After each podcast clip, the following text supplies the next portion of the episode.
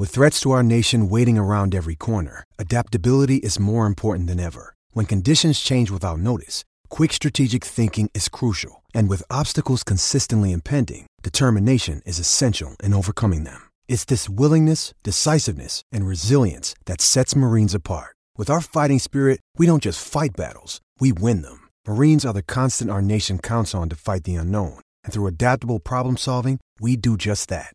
Learn more at marines.com. Hello, this is Scott Gordon. Hi, I'm Paul Holmgren. Hey, this is the biggest suitcase to ever play the game, Mike McKenna. This is Dale Weise. Hey, this is Riley Cote. Hi, this is Bob Clarke. Listen to. And you're listening to. You're listening to. And you're listening. You're listening to. You're listening to Snow the goalie. Snow the goalie. Snow the goalie. Snow the goalie. Snow the goalie. Snow the goalie. Hi, my name is Ali Vigneault, coach of the Flyers. You're listening to Snow the Goalie.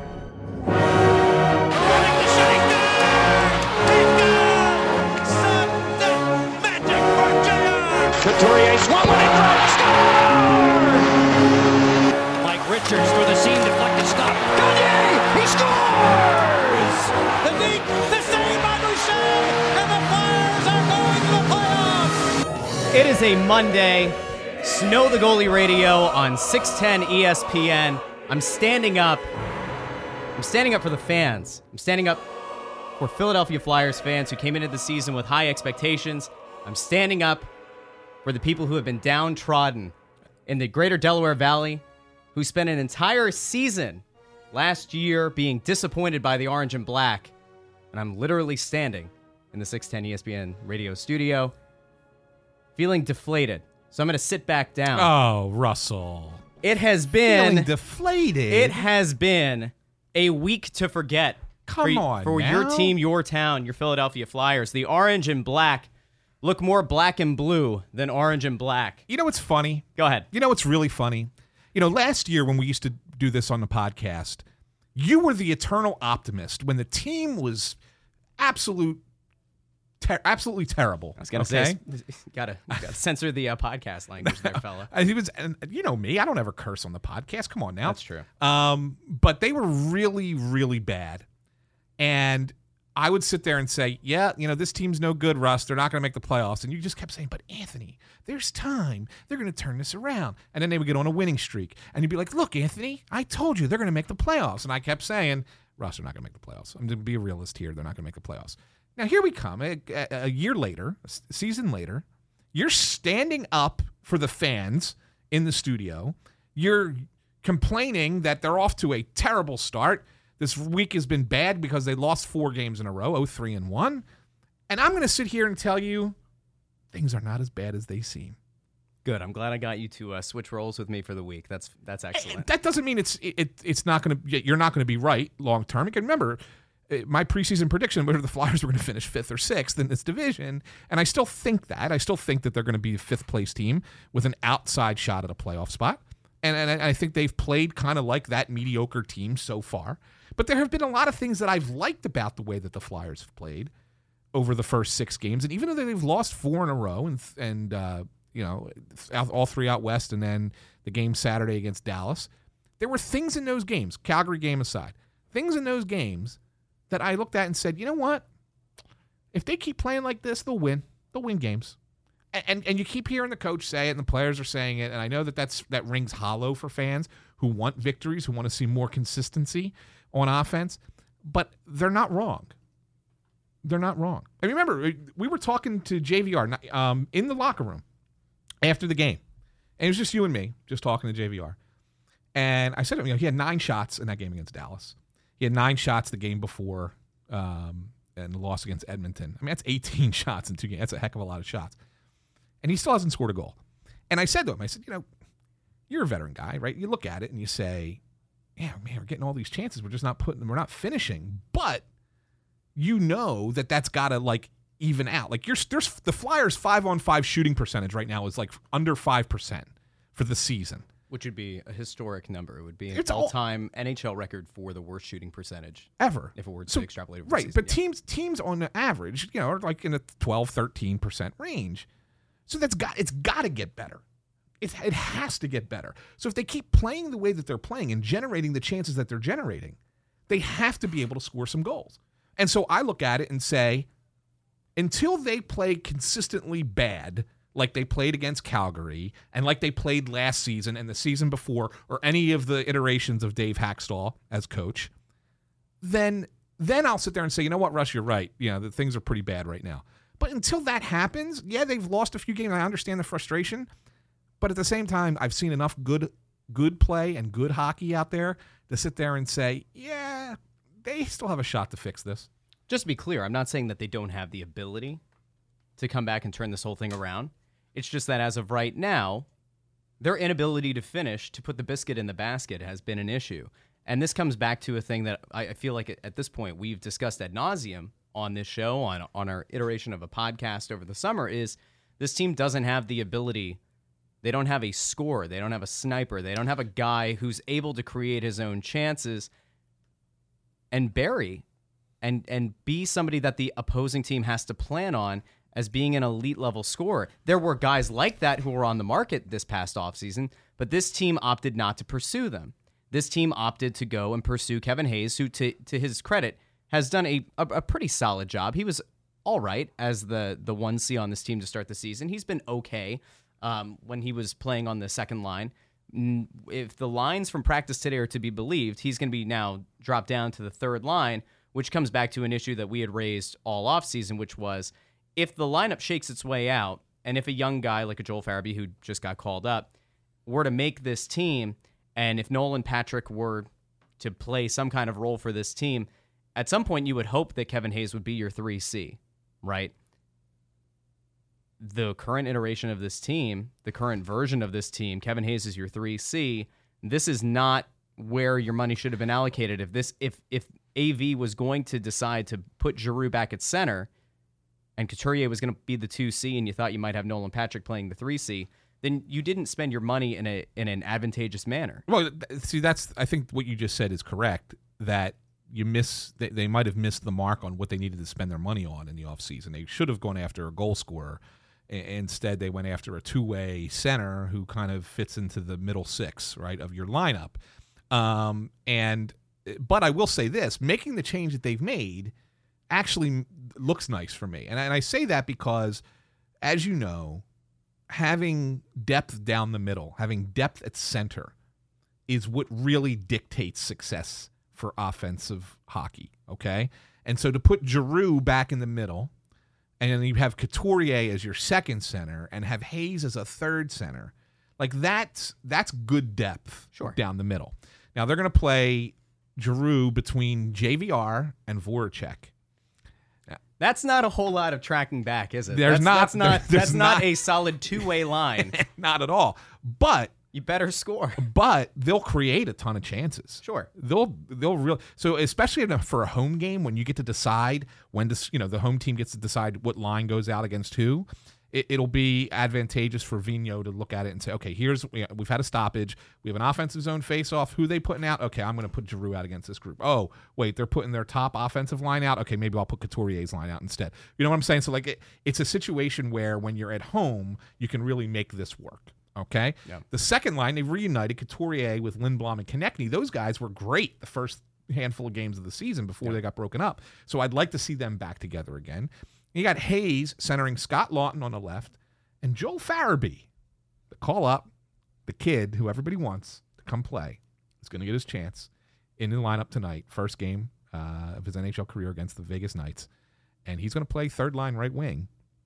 And that's an interesting line to me. It really is because there's not a lot of creativity on that line, but Farabee will have an opportunity to be protected by two guys who are decent defensive forwards and Hayes and Lawton. So like he can get a little show a little bit of the creativity if he needs to. And Well, then and and he also gets to step into a job that I think a lot of people were pining for him to get coming out of training camp to be that that third line right wing. well, here's the thing. and it didn't work out. Well, here's the thing. Ultimately, and this is this is something that nobody's really talking about, but we've know we know that Voracek has kind of been a little bit in Vino's doghouse here to start the season, right? He's been the vet that that Vino's you know, benched him for a period, moved him down to the fourth line, moved him to the third line, like didn't you know took him off of the top two positions. Um, I think that he's the guy that has to feel the most pressure from Farabee being called up because if Farabee comes in and starts playing really well, which he's a rookie. It, it could be feast or famine with this kid, right? He could be really good and surprise everybody, you know, that he's good right away, or he could be a rookie and take some time. But if he does come in and, and plays great hockey and he's ready to go, does Joel Farabee sneak up the, the lineup and Jake Voracek sli- slide down to that third line? I think that's something that we had brought up over the summer. I, I'm, Well- I'm pretty sure that towards the end of training camp, this came up because it was if you were going to have a young guy like a Farabee join this team. Um, Well, he's gotta be and this top is also nine. this is this is also when I think TK was yet to have signed his contract. The Right. question was if a Farabee or a Frost, but preferably a Farabee for playing the wing, and I, I think people still want to see you know Frost at center. Um, seeing what what Farabee could look like, would you be adverse to having him play on a third line if it's not a skilled group? And then could he potentially get his way up to the second line, or do you make the really crazy jump? This again was before TK was signed.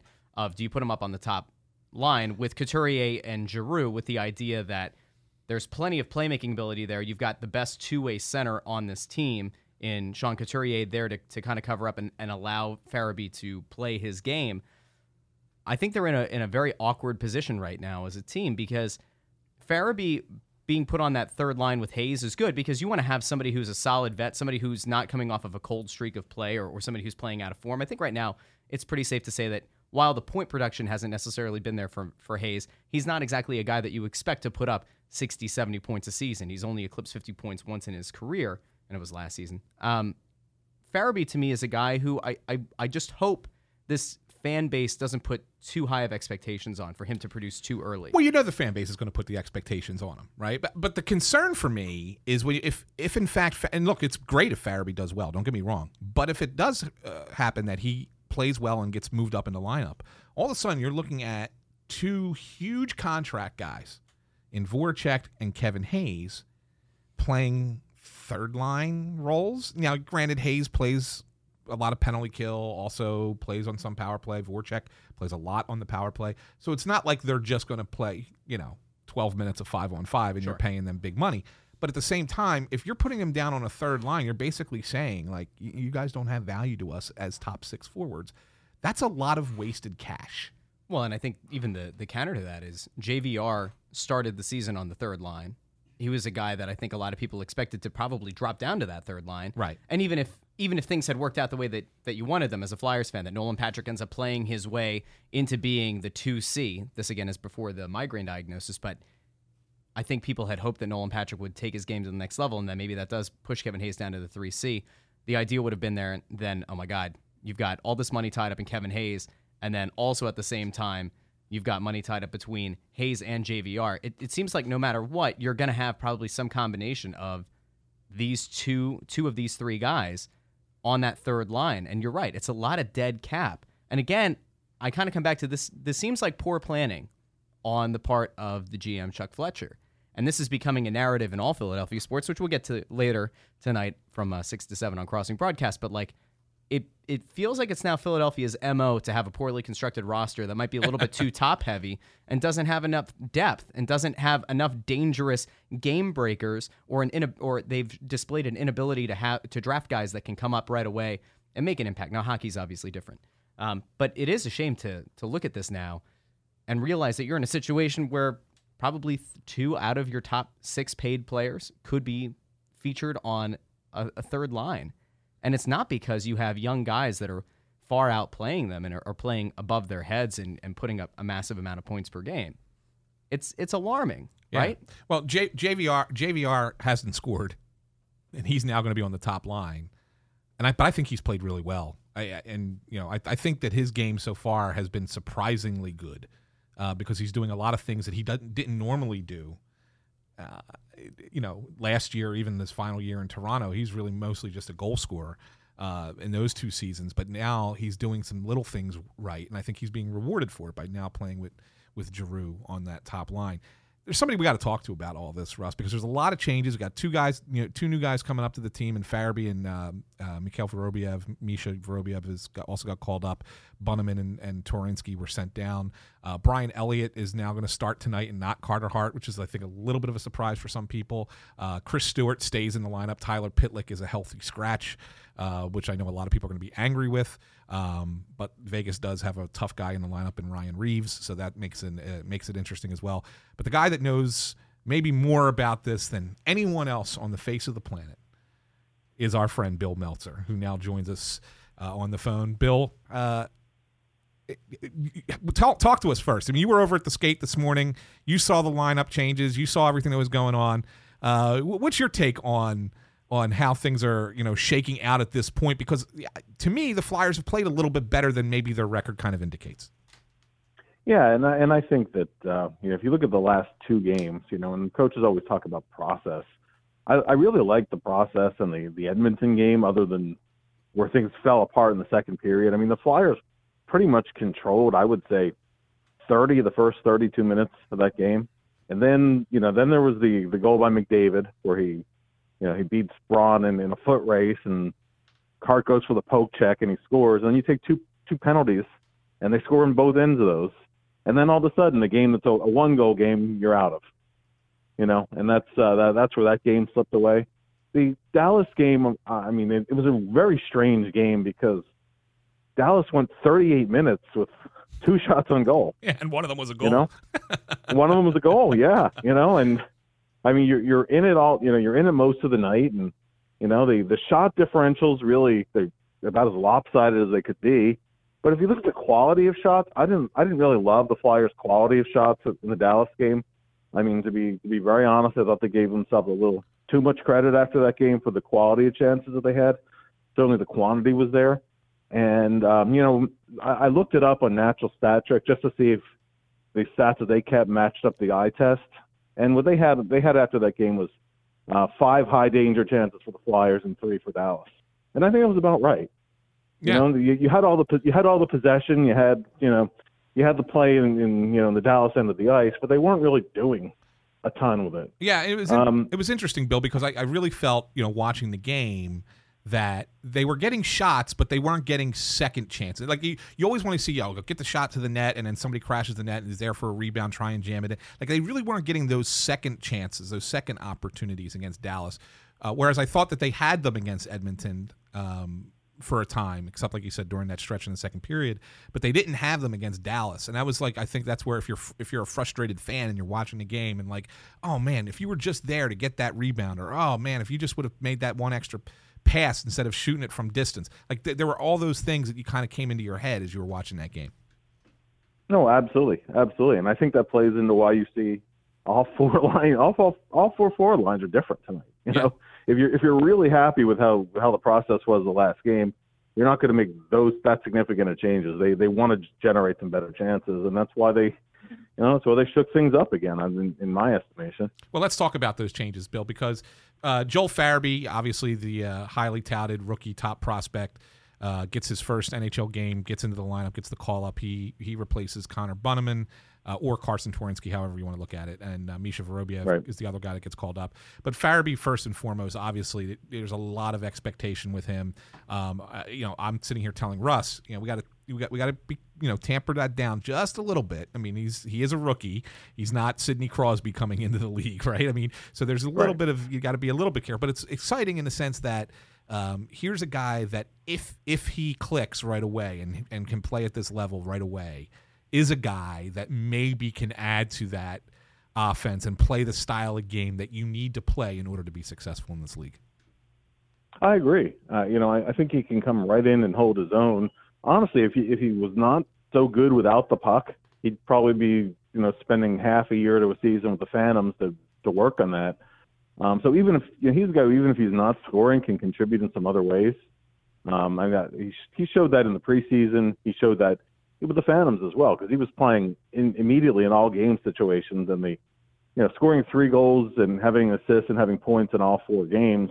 You know, that that's tremendous. But really, if you know, really what what struck me was how polished he is when he doesn't have the puck, getting in on the forecheck, applying back pressure, not panicking if he has to chip a puck out of the zone, if he's got a little, you know, got a got a checker coming in on him. You know, those those are all the things that uh, that they're looking for out of him. He reminds me quite a bit of a of a left-handed shooting version of, of Justin Williams when he was young. I don't think you're going to get a ton of goals out of Farabee, uh, you know, uh, at the NHL level, but he'll he'll score a decent number. He'll be, you know, he'll be the 20-something goal guy probably as he as he continues to develop. But he'll be a complete player, and he'll be a guy who steps up for you in big situations. But at, at 19, it's a, it's an awful lot to expect him to come in and, you know, change a team's fortunes around. He's not, as you said, he's not he's not a Sidney Crosby. He's not a Pavel Bure who's going to just light up the scoreboard. You know, he's just he's a good, solid, all-around hockey player who can come in and, like I said, who, who can hold his own in some different situations. So, you know, he should help on that front. And Vorobyev, you know, in some ways, this is kind of his last chance Right. I was going to say that. because be- be- yeah, because Rubtsov and Frost are knocking on the door, and you know this is his this is his third call up under his third different NHL coach. It's funny to say that in such a short period of time, but it's true. And second different general manager, and you know he's he's the guy. The knock on the knock on Misha is that no questioning the talent, no questioning even the, the two way ability. He's a good playmaker. It's the He doesn't right? often play. Yeah, he does right. The desire. He doesn't play with a lot of engagement a lot of nights. And so far with the Phantoms, he has. You know, he's been he's been a very good player in, in Lehigh Valley this season. I think he's earned the call up. But the jury's still going to be out. Okay, does that last two games, four games, a month? You know, does does he do that consistently throughout the season, or does he fall back into the some of the habits that uh, you know that that got him in trouble in the first place? Exactly. Uh, Yeah. so you know, I, I I'm a little bit I'm a little bit reluctant to trust a, a player of that nature, where you're, you're kind of wondering what you're going to get on a given night. But you know, but we'll we'll see we'll see what he does. He's playing, you know, playing in the fourth line role to start, and you know, I mean, certainly, uh, you know, certainly moving him up does give you the luxury of being able to move Michael Raffl back to a wing. So and I and Raffl, you know, gave it his best shot, but Raffl's really better off as a winger than a center. Yep. And actually, also tonight, if if you want to discuss that, also is that uh, Scott Lawton is moving from wing to center, and Giroux's moving back in the middle. Yeah, yeah, we're gonna get it. We're gonna get into that as well. Hey, from your lips to God ears on Joel Farabee being Justin Williams, because if he turns into Justin Williams, then you have a heck of a hockey player for his career. I'll tell Oh, you that. sure. Yeah. Yeah. Uh, Bill, I just wanted to ask, uh, were you surprised at all that Rubtsov wasn't the guy to get the call up first before Vorobyev? I, wasn't actually. It's funny we had a we had a press box discussion about that the other night, and I put Rubtsov's name out there. Um, partially because they want Rubtsov playing all game situations, which which he has been. He's been killing penalties and playing on the second power play, as, as has Vorobyev. Um, but also, Rubtsov still has fewer than 20 games of pro experience, whereas Vorobyev is in his third year as a pro and does have a little bit of time in the NHL. And the other thing they want Rubtsov to work on if he's going to play center is they want him to get better on faceoffs. And Vorobyev was actually took a huge jump in his faceoff so far early in the season with the Phantoms, whereas Rubtsov is really a work in progress, like around 40% in the American League. So it's kind of hard to have a guy who playing in your bottom six where, you know, if he's taking a draw, there's a good chance the other team's going to get possession off of it. So I honestly, for the for those reasons, I, I'm not surprised. Um, I, I don't think it'll be too long for him, and honestly, I don't think it's going to be too long for Morgan Frost either. So this is really Vorobyev's time to shine. We're talking with Bill Meltzer, who covers the Flyers for a myriad of different organizations. You didn't even do that right. He's the great Bill Meltzer. well, but he does it for so I just wanted to, I, I forgot to plug him at the beginning. We just jumped right into the conversation. I said to myself, ah, I got to say where he, where he writes for, so people can find him. You can find him on Hockey Buzz, uh, on NHL.com, and also for you know periodically on PhiladelphiaFlyers.com. So so there you go, Russ. I got the I got the plug in properly. there you go. All right. Uh, let's talk a bit about uh, Bill about Claude Giroux getting moved back to center. Um, what does that? See, I have an interpretation of what that means, but I want to hear yours first before I share mine. Uh, what do you think that means for the lineup in general? Like for for everybody else, the fact that they now are, moving Giroux back to the middle. Well, I mean, honestly, it tells you they're they're feeling Nolan Patrick's absence. Um, the, the whole the whole plan coming into this season, I mean, although the Flyers did know about Nolan's situation over the summer, but I think the hope was certainly that you know he'd be he'd be ready to start the season or close to that. Um, you know, they they really you need three productive lines in, in today's game. And I, thought that uh, although Kevin Hayes was very good in camp and very good, I think in the first, I'd say the first four games of the season, he has not been very good at all in the last two. And tonight, said he's moved down to the third line tonight, um, and he's actually off the power play as well because uh, Couturier is moving to PP2 and Farabee's in PP1. So at least to start the game, looks like Hayes is off the power play.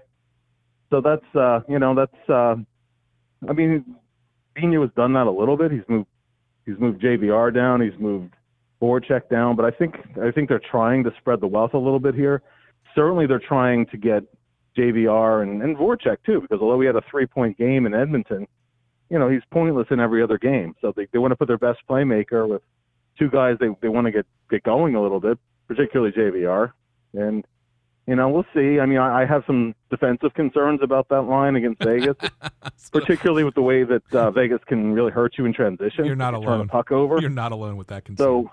So, so you know, we'll we'll see we'll see how that works out. But I think that's the reasoning behind it at least. Yeah, I think that I think that it's it, it's it's one of those uh, lines that you can kind of put together and and maybe try and get away with it on home ice because you get the, the you know the, the last, Last change, change, sure. right? So I think you can get away with that a little bit more. Um, but I agree. I think I think that this is moving Giroux to center is more of a message being sent to a couple of these veteran players that like you know what we don't want to do this, but we have to do this now because you you you haven't been able to be productive uh, in your previous roles. And so, you know, I look at a I look at a guy like Hayes now going to be on the third line again. Like you said, it's only two bad games, but you know, there was a lot of talk coming into this season, Bill, that Kevin Hayes was more of a um, you know, good third, really good three C, probably back end two C. Where does he fit? And now let's almost like we're you know six games into the season, all of a sudden now he's being put into that third line role again. Um, is that indicative of something longer term, or is it just you know what? Let's just try and see if this jump starts him. I think I think for the short term, you just have to say they're looking for combinations that work in the jump start. And now if it if it's something that's ongoing, I mean, you know, I they don't want Claude Giroux at center for the long term. Um, Giroux himself, you know, prefers playing wing at this point of his career. I think Right. I think that's where he's best suited to play at this point in his career. It'll, so it'll keep I would, healthy. I would hope that it's a short term thing, but uh, you know, I mean, we'll have to see. I mean, you can't have a you can't have a football mentality about the hockey schedule where you know you make you make a change in the lineup or you you drop a couple of games, you're not scoring for for a little while. It's not a 16 game schedule. Oh, You know, 82 games, even you know even a, even even a stretch of five six games.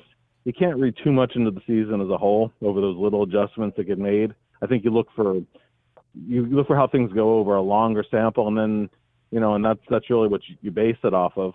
I mean, I think so far it's been a real mixed bag for the team, and you know, offensively they're not getting it done. They're not getting enough guys contributing, so they're they're trying something different, and that that for the short range is you know what I think they're doing. two two more quick things, Bill, before we let you go. Uh, Yeah. fir- first, uh, Chris Stewart stays in the lineup. Uh, Tyler Pitlick comes out as a healthy scratch. I thought Pitlick has played decent in the short amount of time that he's played. Um, does this uh, surprise you at all, or do you think it's all because of Ryan Reaves? Yeah, it surprises me a little bit. Um, I think Pitlick has played decently as well. Actually, a, a couple of uh, a couple of nights ago, a couple games ago, the uh, the fourth line struggled. Two thirds of the fourth line struggled, but actually Pitlick was playing fine, so they actually moved him up in the top nine for the rest of that game. Now, two games later, he's a healthy scratch. I, I you know, I mean, is Ryan Reaves that much going to make that much of a physical impact on a game? He's going to get enough ice time where where justifies dressing Stewart just to be a response to him.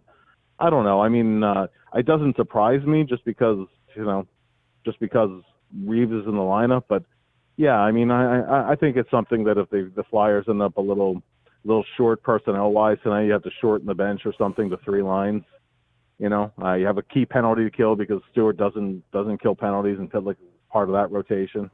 So I mean, there, there are you know there are there are is room to second guess if things don't work out, but you know, but the flip side of that is you know if you're going to dress Stewart, a game against Reaves might be just a game to do it. Yeah. And the other que- the last question I had for you, Brian Elliott, not Carter Hart, starting in goal tonight. Uh, I- think Carter's kind of gotten off to a, a little bit of a sluggish start. You think that might be the reason for this, or uh, you think this was planned well out in I- I- advance? I, I, I no, I, I- I think that it's a, I think it's a bit of a response to the last two games. Carter, and I thought Carter was solid in the opener. Obviously, then he was fantastic in the shutout against the Devils, and really good in the game against Vancouver. And I don't know what it was about going back home to, to Edmonton or whatever. He just never seemed comfortable in the net. You know, there there were two goals in that game I, I, that that he probably would have wanted to have back. I don't think they were outright awful goals, but but goals you would you know reasonably expect to save off of. And and one in the Dallas game where you know he hardly saw any shots, so you can kind of understand it. But the situation where you needed a you needed a save there, so you know you give Elliott, who's played two career games against Vegas both last year and played pretty well in both of those.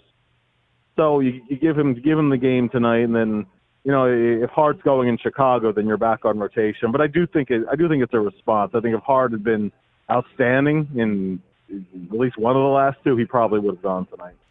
That's Bill Meltzer. You can follow him on Twitter at Bill Meltzer uh, and see him online at Hockey Buzz, uh, NHL.com, and PhiladelphiaFlyers.com. Bill, thanks for hopping on Snow the Goalie Radio today. Oh, anytime, guys. All right, take it easy. Well, Russ, there you have it. I, I mean, he basically told you, you know, that the same thing that there is some message sending being being done here with with some individual players and, and what it means. And this is this is a critical time now um, for these individual players uh, to, to kind of get their game going because if they don't, they're going to bring people in. And they uh, Farabee going onto the top power play, and we didn't even talk about that.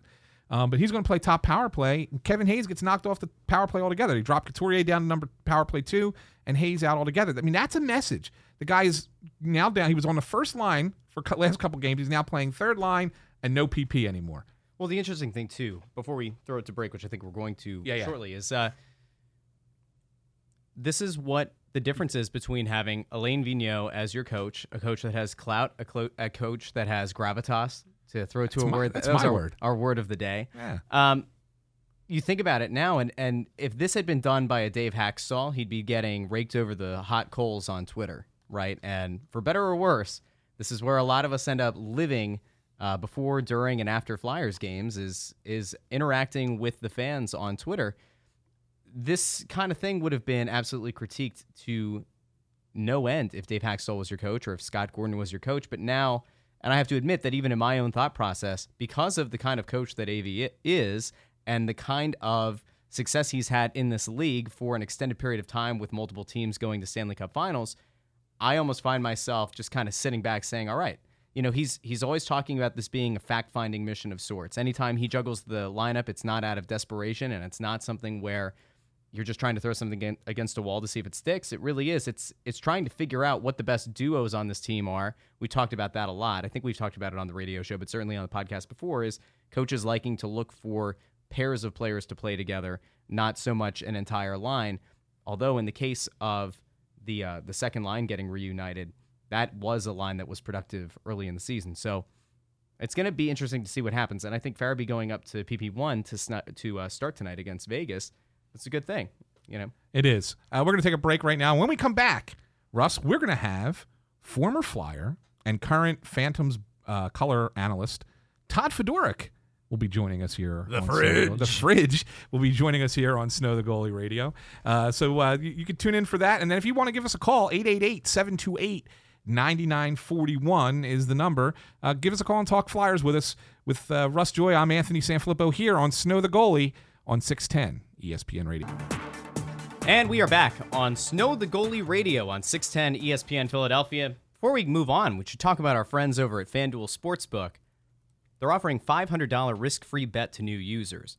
And while that risk free bet is an amazing deal, it's just the beginning. Of course, last week we talked about their NFL insurance that they have. If your team loses by six points or less, they'll uh, they'll reimburse you if you lose your bet, which is nice. It's it's awesome out of them. Um, FanDuel Sportsbook has tons of other awesome promos happening all the time. On any given day, you could find odds boosts, bet insurance, special bonuses, and more. Plus, their new cash out feature makes it easy to take your winnings early. As the game goes on, you get updated offers to cash out your bet before the game ends. So if you have a feeling that your team's about to blow the lead, you can just cash out and take your winnings right there and right then. Anthony, I, I think you have a, uh, a game that you wanted the uh, hockey aficionados to take a look at. Yeah, I'm, I'm going to give you a game on Tuesday night. Uh, there'll be Toronto at Boston. I, it's a great rivalry. Two really good teams in the NHL. Uh, they've played in the playoffs the last couple of years. Boston coming out on top. Both have gotten off to decent starts this season. However, the Maple Leafs have a game tonight at home against Columbus, who's a team that will grind you. Okay, so they're, they're going to play a hard game against you, even though they're not as talented as they used to be. But they're going to grind you, and then they have to go travel overnight, get to Boston, and play a fresh Bruins team. I'll take the Bruins at home tomorrow night against the Leafs. Wowzers! I was trying to look at a, at a game that uh, I thought people might be interested in, not not uh, in any way, shape, or form because of the actual outcome, and that's uh, Dallas and Ottawa, which is going to be I think it's going to be a rough one. And I, I was trying to build a, a bet around it because I saw that there was a uh, there was a boosted odds on um, Tyler Seguin to have a, an assist in the game and for Dallas to win at plus 115. And I was all about it. And I was going to recommend to people that they follow through. But Tyler Seguin lost his house in the uh, the tornado Yeah. outside of Dallas. So I'm glad that you found that one because uh, That's a shame. this one it's going to be hard for him to uh, focus on the game tonight. I'm sure. That's But- a shame. But on a positive note, if you're uh, looking to place any kind of wagers in Pennsylvania or New Jersey, all you have to do is head on over to fanduel.com slash sportsbook to claim your risk-free bet up to $500 with the promo code STG. That's right, like Snow the Goalie. The promo code is STG. Just download the app to bet from anywhere in New Jersey or Pennsylvania. Sign up with the promo code STG and make your bet within the first seven days. If you lose, FanDuel Sportsbook will give you a refund in site credit of up to $500. First online wager only. Refund issued as site credit. Site credit expires after 14 days. Go to sportsbook.fanduel.com for full terms. Must be 21 or older and present in New Jersey or Pennsylvania. Gambling problem? Call 1-800-GAMBLER. And now we go to the phones again, Russ. Joining us on the line, former Flyer, uh, and also current Phantoms um, color analyst, Todd Fedoruk. Friggy, Fan, fan, how have you been? I've been good, my friend. Thanks for joining us on the program tonight. Oh, thanks for having me. Absolutely, absolutely. So, uh, yeah, we wanted to get you on because you know the, the Flyers actually just called a couple of guys up from the Phantoms. Um, uh, most excitedly uh, is Joel Farabee, who uh, you know the fans are really excited to see him. Um, you know, you got to watch him play his first uh, handful of games down in the AHL. Tell the fans what are they going to get in this guy? What are they going to see out of Joel Farabee? Joel Farabee. Well, so this kid, uh, just in the couple of games that I'd seen him, he obviously stood out. Okay, so that's he was probably down there, which which I agree with. To spend a little time in the minors, experience that process, whatever, however short it may be. This kid has a very, very good vision, and he seems to find open ice very quickly and in unique ways. That's like that's the best way I could I could put it from an offense perspective. And good hands. He's exciting. He's going to be an exciting player to watch. I'm looking forward to see how he does in his first night playing tonight in the NHL. So it's been exciting to watch him play down with the Phantoms. Yeah, you know, in the preseason, he didn't look out of place, Fridge. He he, he really looked like he No. he really looked like he belonged at this level. Yeah, yeah, yeah. And I think they. I, I think you know what you, you can question this. Some teams do it, some teams don't. But they. It's, I I think Fletcher made the right call by sending these guys down, spending a little time in the minors, and you know, creating that little bit of hunger in the young guys. Yeah, and there's- I, I've seen it done lots, and it, it's good. It's good for you know in, in anything you do, I guess.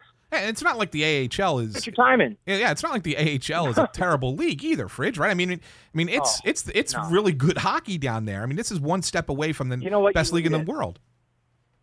Yeah, you need the time down there because it is a step up, and you know these kids come in high on confidence, and that's what you want. You know what I mean? But then when they get into the game and the hard plays and the heavy sticks, and they're playing against men, and it's for real and it's for keeps. So there is a little bit of an adjustment. So the good ones adjust right away, though. Yeah, uh, Vorobyev is an interesting guy. I mean, he's had he's been up and down a couple times now with the team. He gets a chance here again. Uh, was, I guess he was playing some pretty good hockey for the fans. He could deserve a call back to get a shot to come back up to the NHL again. I agree. Yeah, I think uh, uh, he created a, a role for himself there. I think he's been developing properly. He came down with a good attitude after he spent some time up last year. He worked at it, and he became the guy in the first five, six games the the main guy to take draws, and I don't think I, I don't think I've seen him lose one. That's a good skill set to have, and that alone and his play in the middle of the ice, he's he's, he's a, a shifty little player defensively. So he'll, I mean, we've seen a little bit of him last year, but he'll be exciting to watch too. He's playing the right way and a good attitude. Yeah, I know you're going. guys get called up, but those are the two guys that I would have picked just from the, the games watching. Yeah. You Yeah. know what I mean? Yeah, absolutely. Um, you know, one, one guy I wanted to ask you about, you know, was a guy who I think really was kind of disappointed to not start the season with the Flyers because because he finished the season with the Flyers last year. Um, is Phil Myers. Uh, what have you seen out of him so far with uh, with the Phantoms, and, and do you think he's close to getting, uh, you know, maybe a potential recall, or does he still need a little bit more seasoning? you know what with defensemen they always like to take time and and the, the story with Phil. Is it, it's a good story right? Undrafted comes in makes his mark and just continues to develop. So he got called up.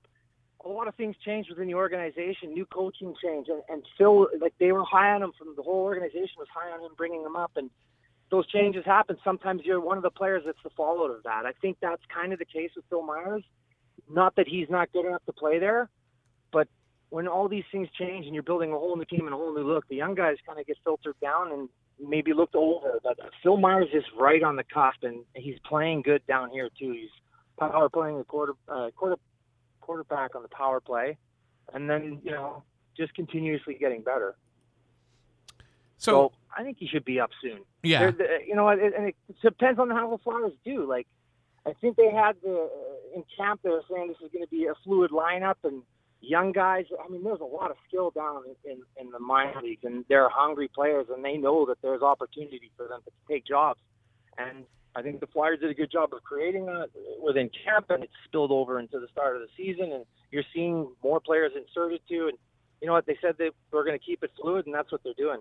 Todd, how hard would you say it is for a guy who believes that he should have made the opening day roster to spend the the start of the season in the AHL and not get down on himself, to continue to play with confidence and and not get lost in his own head? Is there a way for a young player in that kind of situation like Phil Myers is to try to maintain some high level of play and confidence all while also trying to, you know, I guess get good game film there to earn himself a call up?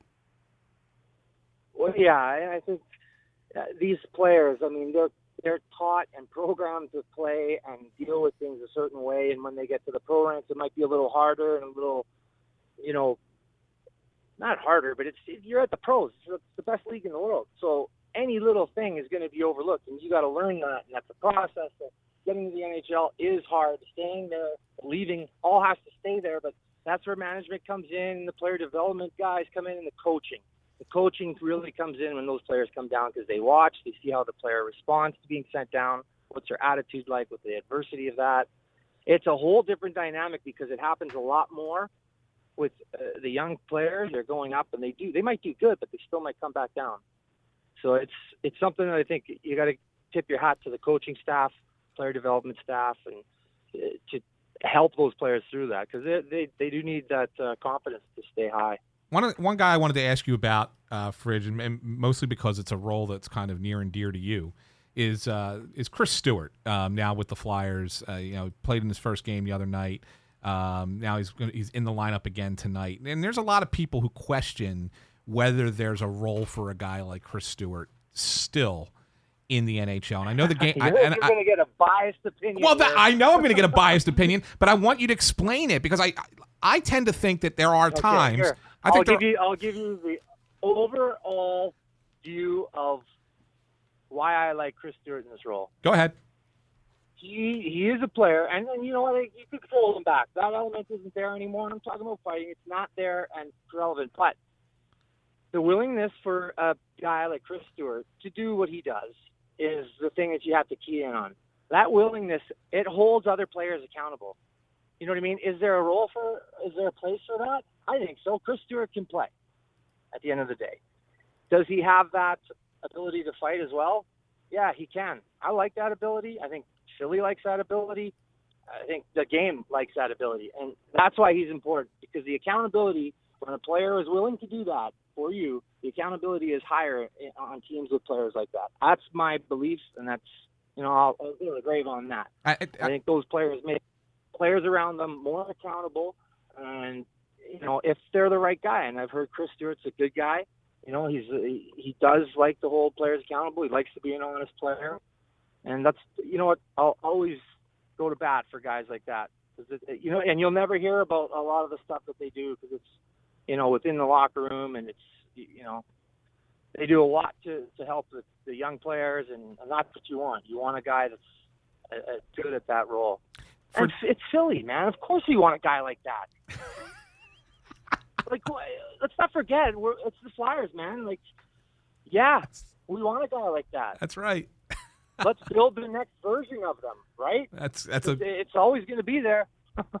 what do you say to the people who believe You got to be able to talk. You got to be on the PK. You got to be able to play a good minutes. You got to be able to skate, and if you can fight and you're a good teammate, that's that's the new kind of role player. What do you say to the people who believe that that the, the traditional fourth line in the NHL needs to undergo a, a, a 21st century upgrade to becoming more of a, a skilled line or a line that allows for some of the higher performing young players to come up and get their feet wet in the league playing on that fourth line instead of having somebody like a Chris Stewart who was willing to drop the gloves and to keep their teammates accountable. Like what do you say to those people? Well, I mean, the coaches and the managers in this league do a very good job of creating what we see on the ice. You bring young players up and you put them on the fourth line. Fourth line guys are not going to get minutes.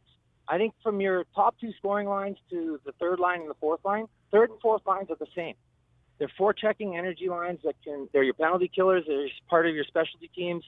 They're defensively minded. They work extremely hard. They have to. You know what I mean?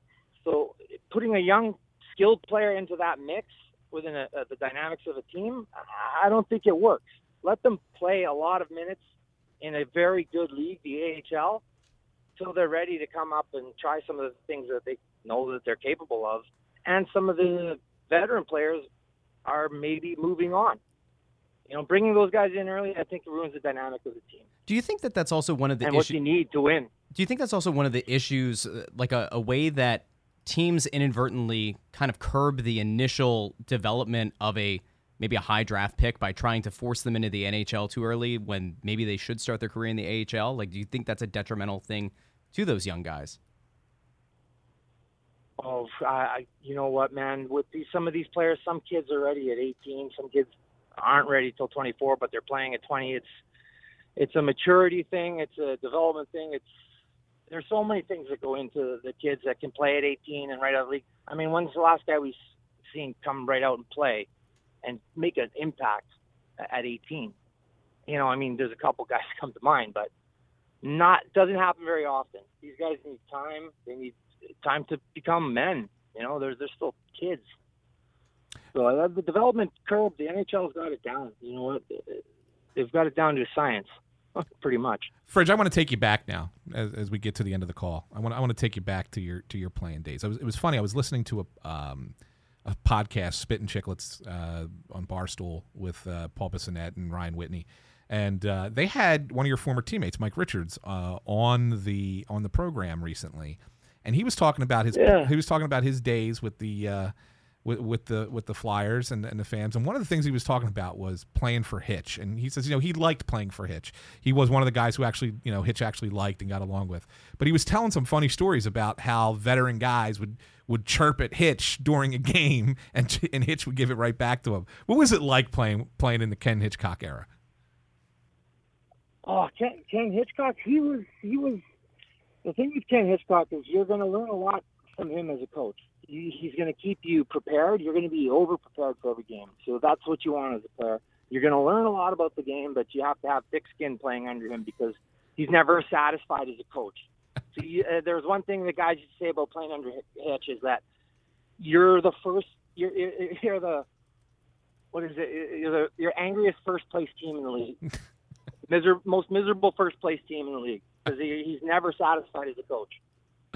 And you, you know what? You, you, you barely get to finish the job and win the cup at the end of the day. So you, you rarely, never have time to relax. So that's doing you learn. But it is amazing how much he does get into it with players on the ice, though. Yeah. they, he goes back and forth at him.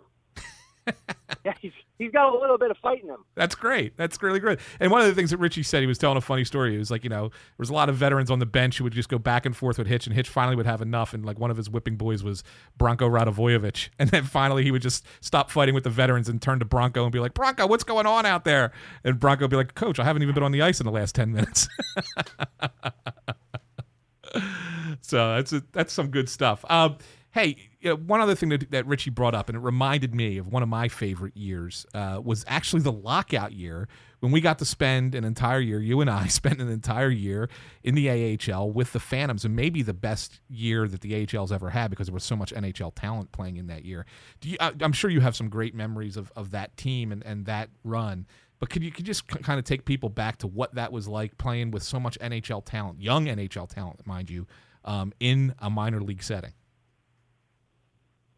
Oh, I'm- mean, I, I constantly go back to that team, and I was lucky to play on that team. I was in the NHL at the time, and uh, was I still wanted to play, and it was uh, lucky enough. I st- I lived in the area, so uh, to play with the, the young team, and then with the Phantoms, I got the opportunity, and we uh, we ended up winning it all. But that group, especially when Richie and Carter came, they came. You got to remember, they came at the end of the season. Right. They weren't with us all year, but when they joined us, the confidence of this, our team, because they were they were young kids, but they came in and and started playing and producing, and we just fed off of it. And that that's, a, that's we just kind of rode it into playoffs, through playoffs, and it was it, obviously any championship is special. This one was special. It was special because that was the year that Stanley Cup wasn't played for, right? And so if you look at, you know, it's probably out of that era now, but the next few years, that was the All Stars in the NHL. Right. So, and it was done in Philly, and we it was sold out in Philly.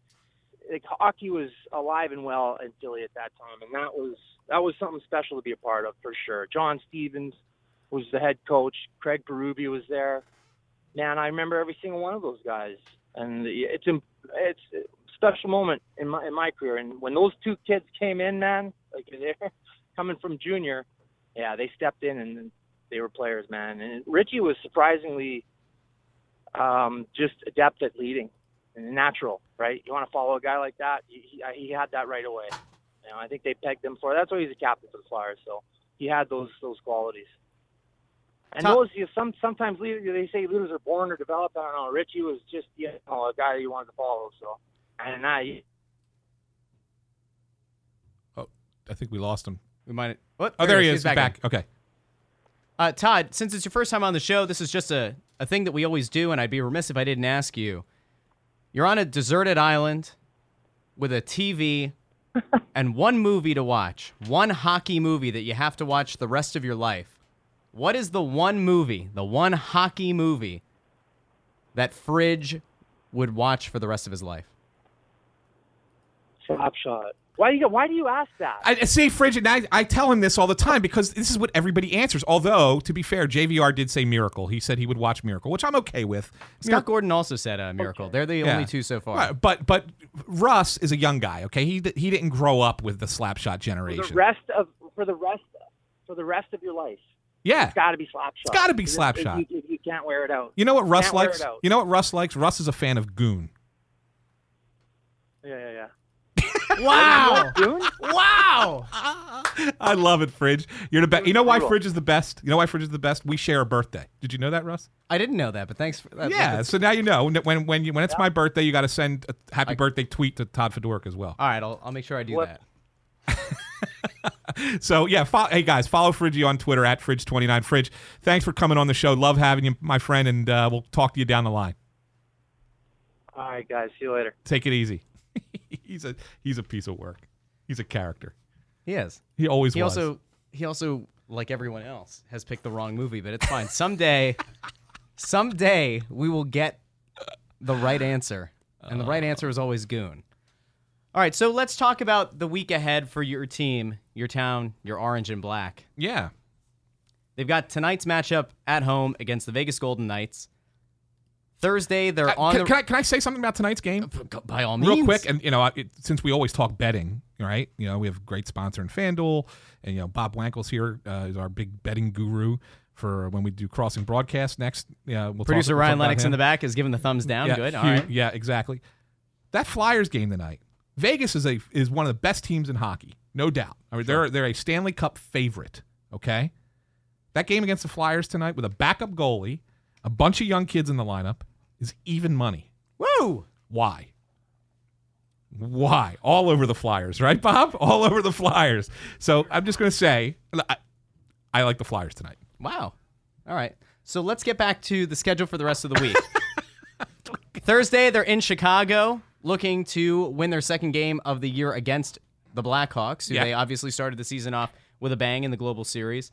Then they're home on Saturday, uh, hosting the Blue Jackets before a uh, a back to back. The second half of the back to back is on Sunday against the Islanders. How do you see these next few games playing out for the Flyers? Well, so I think that the, the calendar really opens up for them nicely because they're getting going up against a bunch of teams who they can beat. Who you know, I mean, Vegas is a good, really good team. and This is a tough game tonight, but I do like them um, coming off coming off of that Dallas game.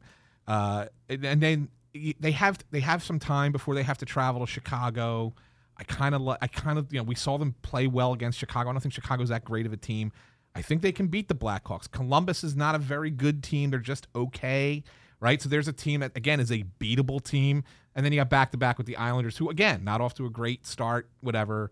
Um, so I, look, I look at these four games and I say, can the Flyers win three out of four? Yeah, I think they can. I think they can. I'm going to say three and one in the next four. It's weird having you be positive after spending an entire season with you being nothing but the the uh, prototypical Negadelphian. Now you're a Posidelphian. I don't know if it fits you that well. you want me to go back to being negative? No, it's fine. Okay. So you can say that for uh, your uh, your Phillies takes uh, over on Crossing Broadcasting. Yeah, ne- the next hour I'll be a lot more. Uh, I'll be a lot more miserable. Um, so really, really quickly, um, I guess we should plug the fact that every Flyers home game, with the exception of tonight, because we're going to be in the studio until seven, Seven or so, right. um, we might end up making it down there for the post game uh, scrums. But other than that, typically every Flyers home game, we do the press row show, which is the only live stream video in game in uh, intermission pre-game show live from press row of Wells Fargo Center, which you can find over on the Crossing Broad Facebook page, on the Crossing Broad Twitter account at Crossing Broad, on Anthony's Twitter account at Ant San Philly, on my Twitter account at Joy on Broad. I think we're also on Twitch, yep, Joy on Broad as well. So make sure that you go check that out because I, I think one of the nice things that we do as we try to give the the all encompassing access to the fan is not only do we do Snow the Goalie Radio here on 610 ESPN, not only do we sometimes do a, a second podcast later in the week on the Snow the Goalie feed, which you can find on Apple Podcasts, Google Play, Stitcher, Spotify, iHeartRadio, and wherever er- wherever ever else you get your podcasts. That's a mouthful. Um, I think maybe the the number one thing is, you know, we listen to the fans and we take the, their questions, their comments, their concerns, and, and we often take those down to the locker room. And when we pull the players aside, we try to lead them, uh, you know, to to the answers that the fans want. Absolutely. So that's it. That's it, Russ. So for for I guess you want me to close it out. I'll let you close it. Oh, out. okay. So for Russ, I'm Anthony. You've been listening to Snow the Goalie Radio here on 610 ESPN. Stay tuned for Crossing Broadcast.